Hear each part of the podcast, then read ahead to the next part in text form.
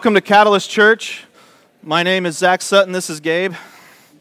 I'm the lead pastor here, and I just like to welcome you to Catalyst Church. Thanks for coming and worshiping with us today. Um, you're going to need a Bible, so please uh, raise your hand if you don't have one. We'll get one to you. Uh, we're going to be in Ecclesiastes twelve. We're closing out another book today, praise God, and we are going to start Ephesians next week. So Ephesians next week, if you want to read ahead. I know that all of you do, so please jump into Ephesians for next week's sermon. Um, I need to start today. It's been a, been one of those weeks here at Catalyst Church as Sarah shared the story of Satan showing up to our night of worship. But then also, um, Hannah and Gavin, I don't know if you saw pictures on Facebook, they got engaged yesterday. And they're not here. I'm going to have to harass them for that. But then uh, also the um, the aspect of ministry that's kind of one of those things that um, in the body of Christ we have to fully understand is it's often the highs of weddings and the lows of funerals. And so this week we also lost a member um, in Sylvia Baggett. And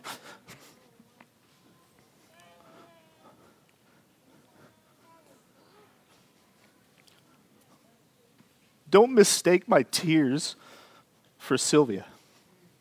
They're not for her. She's rejoicing. Sure, we're going to miss her. She was sitting right here last week. My fear is this. She had no idea that was her last service last week. We don't know when our last service is, when our last Sunday is, when my last sermon is. Take heed in knowing one day it will be your last service. She didn't know. We rejoice with her today as she rejoices, as she took her first step, her first breath, her first look at heaven. She's not missing this one bit. I just got to say that. She might miss stuffed eggs next week, right? But I'm sure those stuffed eggs, she probably doesn't even know what her best meal is yet, right? She's never tasted them with glorified taste buds, right? She gets that chance now. Thursday, October third at Matheson, if you go straight down here past the Lutheran Church, right? Matheson Retirement Home, we'll be there at three o'clock to celebrate Sylvia's life. Because that's what we're going to do. We're going to celebrate that she is now with our Heavenly Father. So um, we'd love for you to be there for that at three o'clock um, just to celebrate with the Baggett family. So um, praise God. Um, so Ecclesiastes twelve. And it's interesting. Going through Ecclesiastes over these last few months, it's interesting how on the last chapter in this book about not wasting our life, we have someone who's passed. That doesn't fall like on my de- on deaf ears by any means, right? Like that is exactly what Solomon has been teaching us through this entire book. That if we're living under the sun, if we're doing the things under the sun, we are wasting our life. That all of it is vanity. That all of it is for naught. That the things that we do that are not for the Lord, they're just a waste. And it doesn't stop here in Ecclesiastes twelve. The first half of the chapter, he's going to give this amazing testimony and description and an artistic view at what it looks like to age. But then he closes it with the entire wisdom of the book. That if, in the beginning, if I would have said, you know what, we're just going to go to the last three verses, uh, last four verses of, of the book, it would tell you exactly what is needed, which is to follow God and follow His commandments. But Ecclesiastes has been a tough one, if I'm just being honest. It, it's, it's one of those things where Scripture just pierces sometimes, and it hurts, and it goes all the way through to the marrow, like, wow, Lord, I know I've read this book so many times, but yet you hit me again with something else that, that I knew, but I needed to know in this moment even more. So let's pray, and then we um, jump right in. Lord, I pray right now for your Spirit to move. You teach today, Lord. I pray for Dylan, the new member of the body of Christ, Lord. Send saints to help him in his new journey. Lord, I pray for the Baggett family as they deal with, with Sylvia going home. But Lord, we rejoice in her celebration. as we know where she has gone, Lord. She will be missed, but Lord, we don't mourn like the world mourns. We celebrate that she is now with you. She finished the race. Father, you teach today. Holy Spirit, move me out of the way. You speak your truth today. Interpret the scriptures for us, each and individual, as well as collectively. In Jesus' name, amen. So Solomon, as we get into chapter twelve here, through the entire book of Ecclesiastes, he's taken this stance of, trust me, I have wisdom. Trust me, what I would call nowadays, I have street creds, right? I have the ability to show you, I have been there, done it. God has given me this wisdom now through old age and spiritual wisdom that I can speak into your life, and you should listen. If you remember a few weeks ago, I talked about one of the pains of growing old is that you have all this wisdom and the younger generations don't listen to you, right? We have this to pass along, but yet we still look and go, you know what? I get what you're saying, but I want to try this my way because maybe it'll work for me, or I know better, so I'm going to work and it's going to work out for me. I can't imagine how Solomon must feel as we look through all these verses that he's written down, all the proverbs, all the psalms, that he's, all these things that he's passed along to us, and yet we go, yeah, I get that, but that's not for me right now. We're doing the same thing. I jokingly talked about Jeremy sitting in front of him saying, I know what you're about to go through, listen to me. And he go, I get what you're saying, Dad, but I got this. I'm doing the same thing to Solomon. I know what you're saying, Solomon. I know that you had all the money in the world. I know that you had everything you could ever imagine. He had zoos if he wanted. He was a real estate mogul. He had all these things. And what does he say? It's all vanity. Trust me. So in chapter twelve, we have the, conc- the complete conclusion of the entire matter. Solomon returns to God, the ultimate place for wisdom. And Solomon seems to have grasped the fact that wisdom is a gift from God. That wisdom is not something that we're just born with, right? He was gifted it from God. Life is here one day and gone the next. It's but a mist, a vapor. Psalm one oh three, written by Solomon's dad, King David, in verse fifteen and sixteen, he says that our days on earth are like the grass, like a flower of the field. The wind passes over it and it's gone. It is as if it was never there, to never be remembered. So in chapter twelve, Solomon has boiled it down to these three things: aging, dying, and preparing. Aging, dying, and preparing. So let's read the first eight verses. Chapter twelve of Ecclesiastes. Remember also your Creator in the days of your youth, before the evil days come and the years draw near, of which you will say, I have no pleasure in them. Before the sun and the light and the moon and the stars are darkened and the clouds return after the rain. In the day when the keepers of the house tremble and the strong men are bent, and the grinders cease because they are few, and those who look through the windows are dimmed. And the doors on the street are shut when the sound of the grinding is low, and one rises up at the sound of a bird, and all the daughters of song are brought low. They are afraid also of what is high, and terrors are in the way. The almond tree blossoms, the grasshopper drags itself along, and desire fails, because man is going to his eternal home, and the mourners go about the streets. Before the silver cord is snapped, or the golden bowl is broken, or the pitcher is shattered at the fountain, or the wheel broken at the cistern, and the dust returns to the earth as it was, and the spirit returns to God who gave it. Vanity of vanity, says the preacher. All is vanity. I love how Solomon describes aging. Very poetic, lots of imagery here, lots of explaining of what it looks like when you when you put or contrast our lives against nature.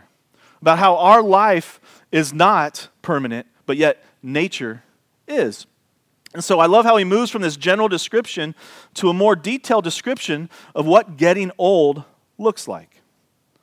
of what it appears to the world as you age. The general description then is described as difficult days or times. Now, as I get older, I like to think that this just means I wait for two things to fall before I bend over to get them, right? Like, it's not worth bending over to get one thing. I better wait for another thing, right? Because my knees hurt, my back hurts. But there's some things that happen as we age that really hurt, that, that compound over time. And some of those things are, that we must consider is that difficult days are to come. Now, we might think of it in our youth and go, wait a minute, why would it get more difficult? I'm going to retire. There's going to be less work.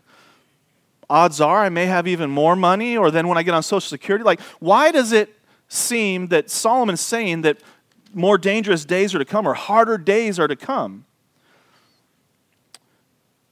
The first problem that happens in old age is guilt.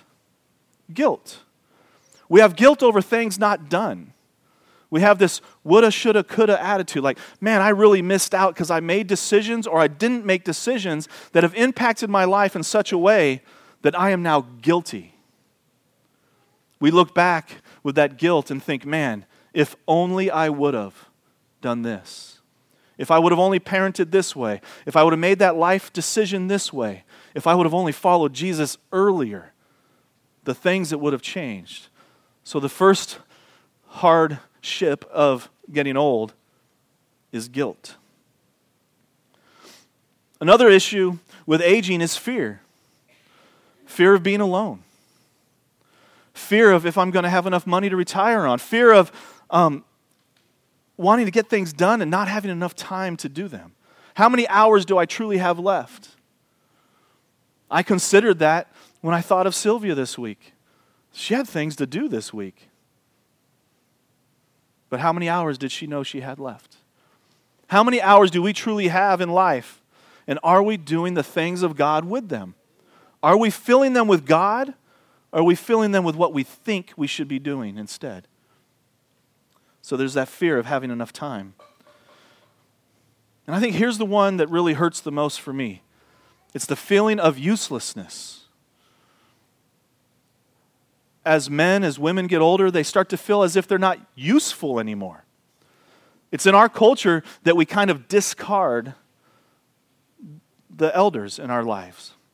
Eastern culture, I'm not saying they have everything right, but boy, they sure respect their elders. They seek them for wisdom. Now, I would argue if there's elders in your life that are godly people, seek them for wisdom because they have been through it. They have seen it. And there's nothing new under the sun. Everything you're struggling with right now, you find an older believer, that retired pastor, that retired pastor's wife, whoever it is, they're going to be like, you know what? I saw this forty years ago. This is what it is. It's attacks of the enemy. Seek them out. Don't discard them because of all the gray hair. Bring them in. Seek them out. When I think of this, I think of all the stories in Scripture of all the men and women that qualified for the discount at Denny's, right? They're in their silver years, but God used them for mighty things. Think about Moses. When I read that story, I think of, wow, this man was like on it. He was mad. He was doing all these things. He was delivering his people. Friends, he was eighty years old when he was called to do this. eighty years old. He died at one hundred twenty. And guess what? He never entered the promised land. But yet at eighty years old, he is called to deliver his people. Too often our culture disrespects the elderly and undervalues the elders in our lives. There have been many great people who continue to contribute greatly into their eighties and nineties, and some even one hundred. Oldest woman to complete a marathon was ninety-two. Oldest woman to climb Mount Everest, seventy-three. Oldest man to do the same thing, climbing Mount Everest, was seventy-five. We had to outdo him just a little bit, right? I think of this. John Wesley kept preaching until he was eighty-eight years old. Billy Graham gave his final sermon at ninety-five years old, passing away finally at ninety-nine. Don't discount them because they're slower. Get a little nervous when our kids run past them. There is wisdom there.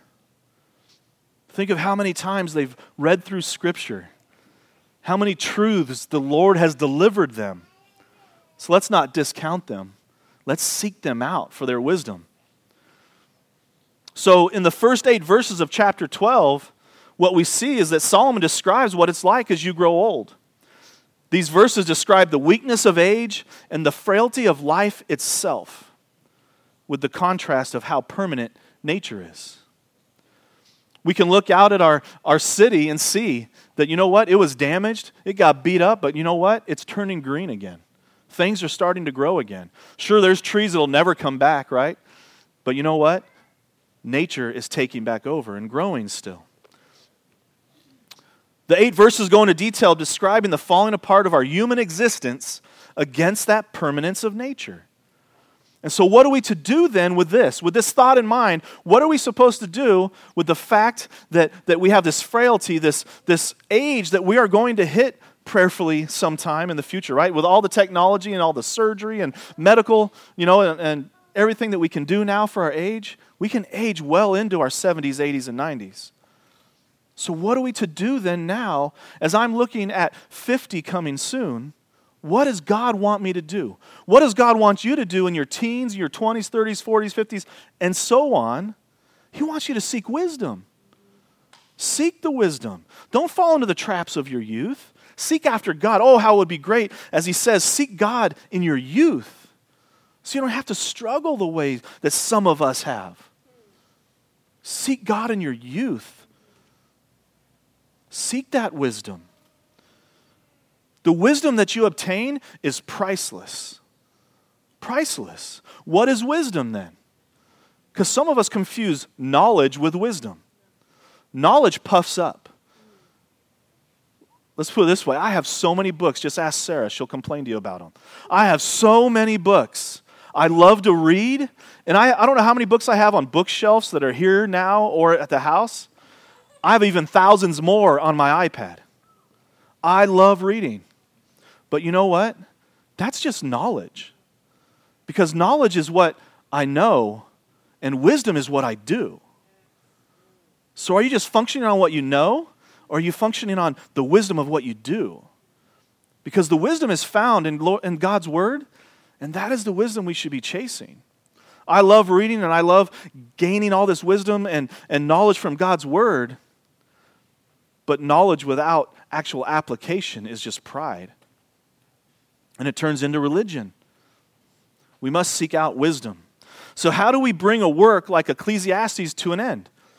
As we consider everything that he said, that under the sun, life is a waste of time if you're doing things for yourself or others and not God. Well, he closes it out, nine through fourteen, in amazing fashion. And he starts off in verse nine and ten with basically giving his pedigree, saying, hey, listen, I'm the preacher, and I want you to know these things, and here's why I'm qualified. So verse nine says, beside being wise, the preacher also taught the people knowledge, weighing and studying and arranging many proverbs with great care. The preacher sought to find words of delight, and uprightly he wrote words of truth. The words of the wise are like goads, and like nails firmly fixed are the collected sayings they are given by one shepherd. My son, beware of anything beyond these. Of making many books there is no end, and much study is a weariness of the flesh. The end of the matter, all has been heard. Fear God and keep his commandments, for this is the whole duty of man. For God will bring every deed into judgment with every secret thing, whether good or evil. So Solomon gives his street creds right there. Now listen to me, I have wisdom. Listen to me, I've done all these things in my life. I've had money, I've had power, I've had women, I've had real estate, I've had animals, I've had all this stuff. Listen to me. The chief end of man is to follow God and keep his commandments. That easy. I almost wish you would have started the book that way, right? And we could have been done months ago, right? But no. He had to go through because why? We're thick-headed. Because we would say, all right, I get that that's it, but what about if I have all the money in the world? He says, you know what? I've had all the money in the world. It's not going to fix it. Then there's the man that would go, you know what? Maybe if I had more wives. No, I had plenty of wives. It doesn't fix it either. You see why he had to do this? We're thick-headed. That's why Paul, when he writes letters, he says, these are the sins that I see in the people, right? And we go, okay, there's the list. None of mine are on there. And then he says, or anything like these. Dang it, right? Like he got me there too, because I would sit there and justify the sin that wasn't listed. That's why Solomon had to take us through twelve chapters to finally say, the end of the matter, all has been heard. Fear God and keep his commandments. Because in light of everything we just read, that is how you get past all of this hurt, all these hurts, habits, and hang-ups that are in life. Fear God and keep his commandments. And I love the words of the wise are like goads, and like nails firmly fixed are the collected sayings they are given by one shepherd. If you don't know what a goad is, it's a sharpened stick that a shepherd uses to hit in the hind end of a sheep to get it to go the right way. The words of the wise are like goads. The Lord's word, sometimes we don't like it, but sometimes you guys and I need a sharp stick in the butt to get moving in the right way. Let's be honest. I think of it this way. I had goats at my house. To get them most of the time to go to where I wanted because they were stubborn, I had to hit them with a stick to get them to move. I think of the shock collar. I haven't told my family this. We bought a shock collar, a new puppy, trying to get him. I shocked myself the other night with it. And let's put it this way. I listened to myself at that point, and I got in the house. But you know what? Sometimes we need a spiritual shock collar to get on the right path. We're just thick-headed, and you know what? We're just sinners, and we like to stray from time to time thinking we know what we're doing. I don't need to read God's word today. I got it. I don't need to read God's word today because I know what I'm doing. And we need that shepherd to just be like, you know what? You're acting like an idiot. Get back to where you're supposed to be. We're laughing, but I need it too. It's not that the shepherd's cruel. It's that he knows where that is headed.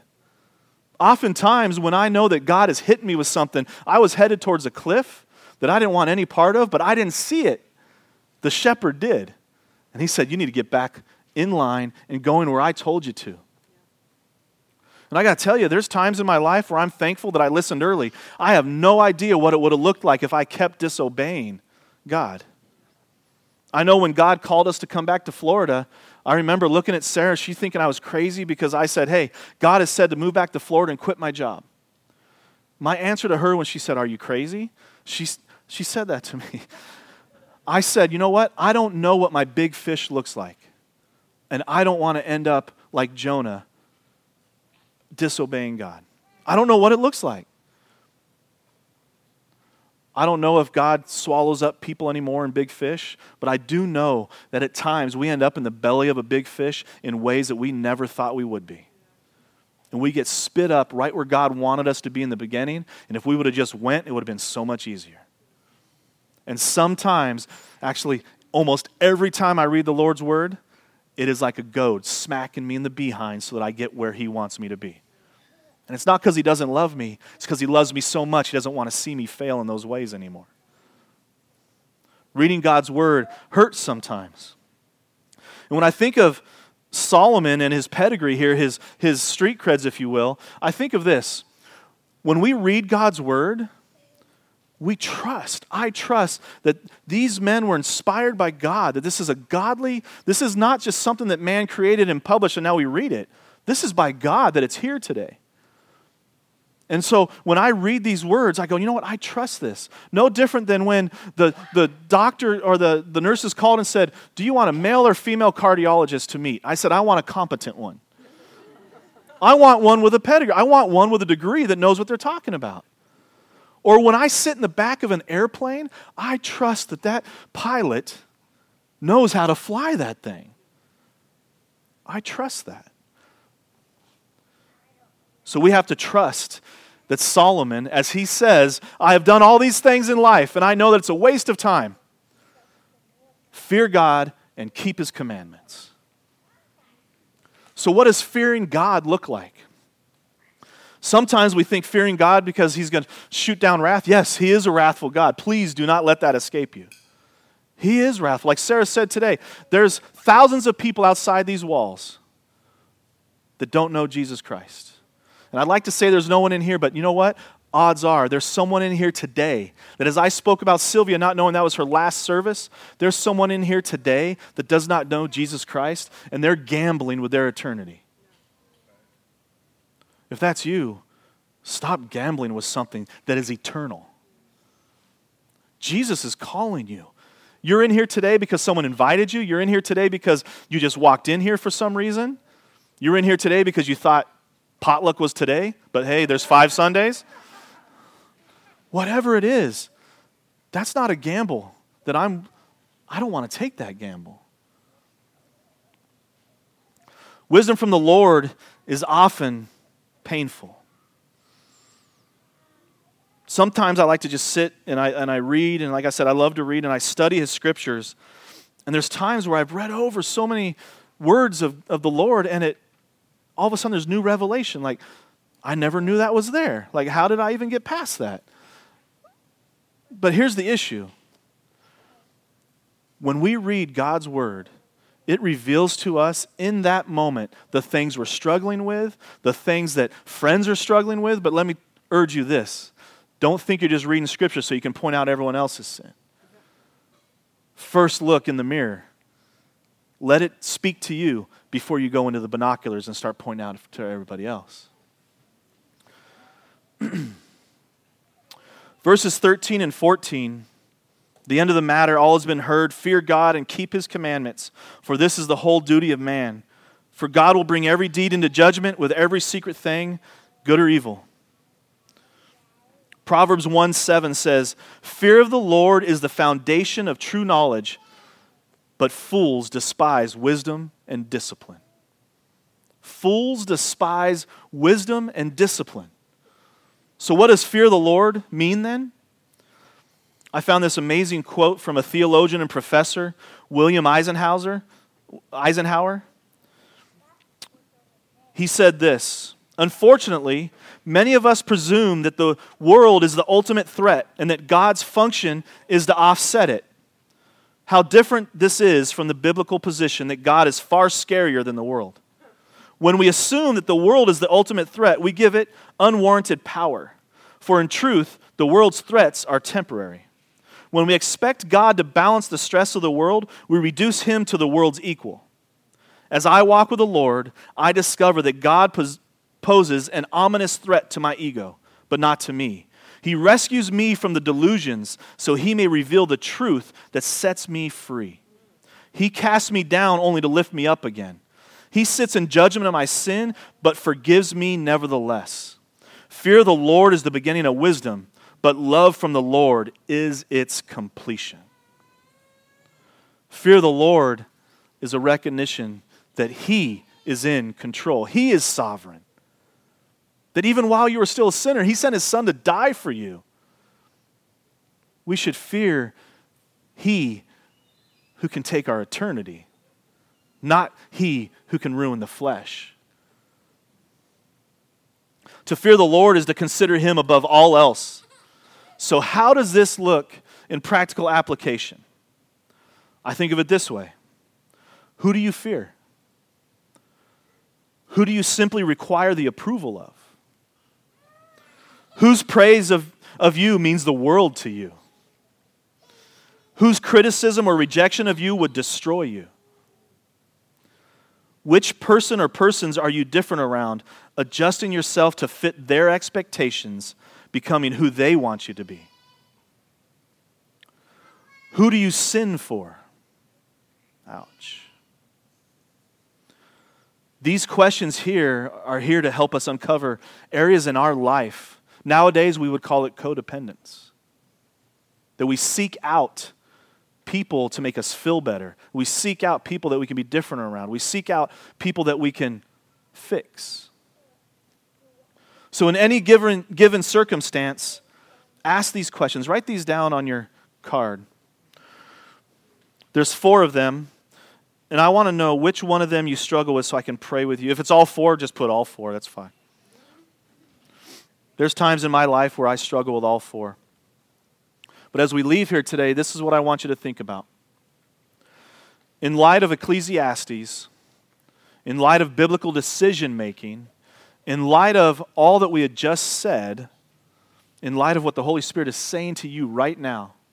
Every week someone comes to me and says, I loved in your sermon when you said this. And I go, man, you know what? I didn't say that. That was the Holy Spirit actually speaking to you. It's powerful. So the first one is, when you're in a circumstance and you're trying to figure out what to do, what does Scripture say? What does the Bible say? What does the Bible say about that circumstance specifically? What does the Bible say? The second one, what does wise counsel say? And I need you to listen to me. Wise counsel, what's the beginning of wisdom? The fear of the Lord. So don't just seek out average Joe Schmo who you met on the street. If he's not a believer, he's not wise counsel. If you're still going to bars, the guy sitting next to you, the woman sitting next to you is not wise counsel, right? I'm being serious. I, I used to make decisions sitting at the bar. That's not it. The third one, how can I best glorify God in this situation? Whew. Boy, that would have fixed a lot of messes for me early on in life, right? How is how can I glorify God in this situation? So we have, what does the Bible say? Who can be wise counsel for me? How can I best glorify God in this situation? And fourth, and definitely not least, what does God want me to do? What does God want me to do? I'll go over them again. What does the Bible say? Who can be wise counsel for me? How can I best glorify God in this situation? And what does God want me to do? I would love for you to put down, if there's any of those that you struggle with, put it on your prayer request this week. Put them in the mailboxes in the back, and I'd love to pray over them for you. I struggle with those from time to time. Wise counsel, for whatever reason, is one that often escapes me. I don't know why. It just, I'll, I'll do the others. I'll pray. I'll seek out God and how to glorify God, and then I don't seek out wise counsel. Don't understand it. That's something I need to work in. How can we pray for you this week in that? And how can we, in light of Ecclesiastes twelve, how can we look to God's word even when it hurts, even when it's that sharp stick? How can we just love that? I, I think of that when, when the Lord smacks you and says, no, you need to get back in alignment, no matter what it is. There's some in here today, they're going to leave here and go and sin as if none of this ever happened. But the Lord is saying, no, I am calling you to something more. I'm calling you to holiness. I'm calling you to righteousness. I'm calling you to Christ's image. You don't have to keep sinning like that. You don't have to keep getting drunk. You don't have to keep abusing your spouse. You don't have to keep sleeping with someone that's not your spouse. You don't have to do the things this world tells you to do. You need to do what I tell you to do, because that's what God says. And He's calling you to something greater. You don't have to stay in the muck and the mire. He is calling you to be a vessel for holiness and righteousness. I don't understand it. One day when I'm in heaven, I probably won't even ask that question because I'm not going to care anymore. But in that moment, right now, I don't get it. But what I do know is God's word is truth. It's the barometer of truth. And if what He says in here is truth, we are called to something greater. And we are dragging Jesus through some junk in our lives that don't need to be there. And it's not Satan that's making you do it most times. It's your flesh. You're at war with your flesh. Crucify it. Die to yourself. Start loving God and serving others. You know, when Sarah was sharing that story about the young man saying, my name is Satan, and I said, I rebuke that in Jesus' name. And you want some pizza? I believe it or not, I said that. It's interesting, though. Earlier in the week, we were going through a theology class, or theology group, and we were studying what to do when faced with demonic spirits. And in it, he was talking about, this is what you need to do to rebuke them. And I actually did exactly, he didn't say rebuke him and then offer him pizza, but it really brought to light, friends, this is happening. This isn't something we read about as if it's history, and then we go about our life as if there aren't satanic forces and demons around, right? This is happening. And I believe here in the American church, we just pretend like it's not. There is oppression. There is spiritual influences combined with our flesh that cause us to do some really stupid things. And every once in a while, we need that sharp stick in our behind to get us back in alignment. Amen? Amen. Let's pray. Lord, we rebuke the demonic forces, the oppression that is around us. We don't do it in our own power because we have no power, but we do it in the power of the Holy Spirit that dwells in us. So, Lord, rebuke them. That word rebuke, Lord, we often think of it as a negative thing, as if it's just some kind of stern chastising. But, Lord, rebuke is your wrath. So we ask that your wrath be poured out on the spiritual forces, the principalities, the rulers of the air. We say that, that demon Satan, you have no place here. And we rebuke it. Not in our name, but Jesus' name. Father, right now, if there's anyone that is that is under oppression in this room, that, that thinks they have tomorrow to come to salvation, I pray right now that you replace their heart with one of flesh. You indwell them with the Holy Spirit. And if that is you today, I pray that you pray along with me. Lord, Jesus, I trust that you are my Savior, that you forgive my sins, that you rose on the third day, defeating death, and now I have eternal life with you. Father, for all of us, I pray right now that we lean on you, that we trust you above all else, that we stop doing things under the sun for vanity, but that we trust you and we look over the sun, we look to the sun and proclaim his name to all the nations, and that we serve him all the days of our lives, fearing God and keeping his commandments. In Jesus' name, amen.